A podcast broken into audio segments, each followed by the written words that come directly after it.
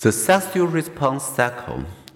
What is the human sexual response cycle and how do sexual dysfunctions and paraphilias differ? In the 1960s, gynecologist obstetrician William Masters and his collaborators Virginia Johnson made headlines by recording the physiological responses of volunteers who came to their lab to masturbate or have intercourse.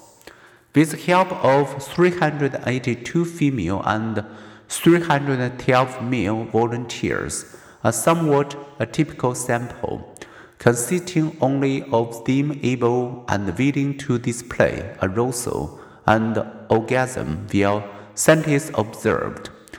Masters and Johnson reported observing more than 10,000 sexual cycles. Their description of sexual response cycle identified four stages.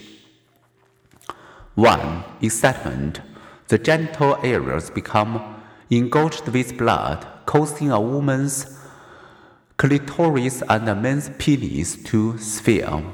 A woman's vaginal expands and secretes lubricant.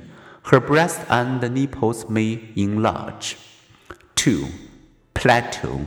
Excitement peaks as breathing, pulse, and blood pressure rates continue to increase. A man's penis becomes fully engorged to an average length of 5.6 inches among 1,661 men who measured themselves for condom fitting. Some fluid, frequently containing in enough live sperm to enable conception, may appear at its tip. A woman's vaginal secretion continues to increase, and her clitoris retracts. Orgasm feel imminent. 3. Orgasm. Muscle contractions appear all over the body and are accompanied by further increases in breathing, pulse, and blood pressure rates. A woman's arousal and orgasm facilitate conception. They help propel semen from the penis, position the uterus to receive sperm, and draw the sperm further inward, increasing retention of deposited sperm. The pleasure feeling of sexual release apparently is much the same for both sexes.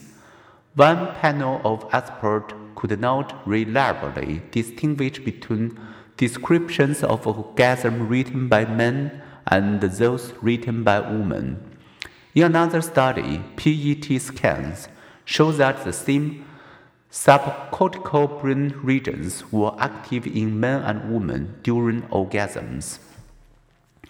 Number 4. Resolution. The body gradually returns to its unaroused state as the genital blood vessels release their accumulated blood. This happens relatively quickly if orgasm has occurred relatively slowly otherwise. Men then enter a refractory period that lasts from a minute to a day or more, during which they are incapable of another orgasm.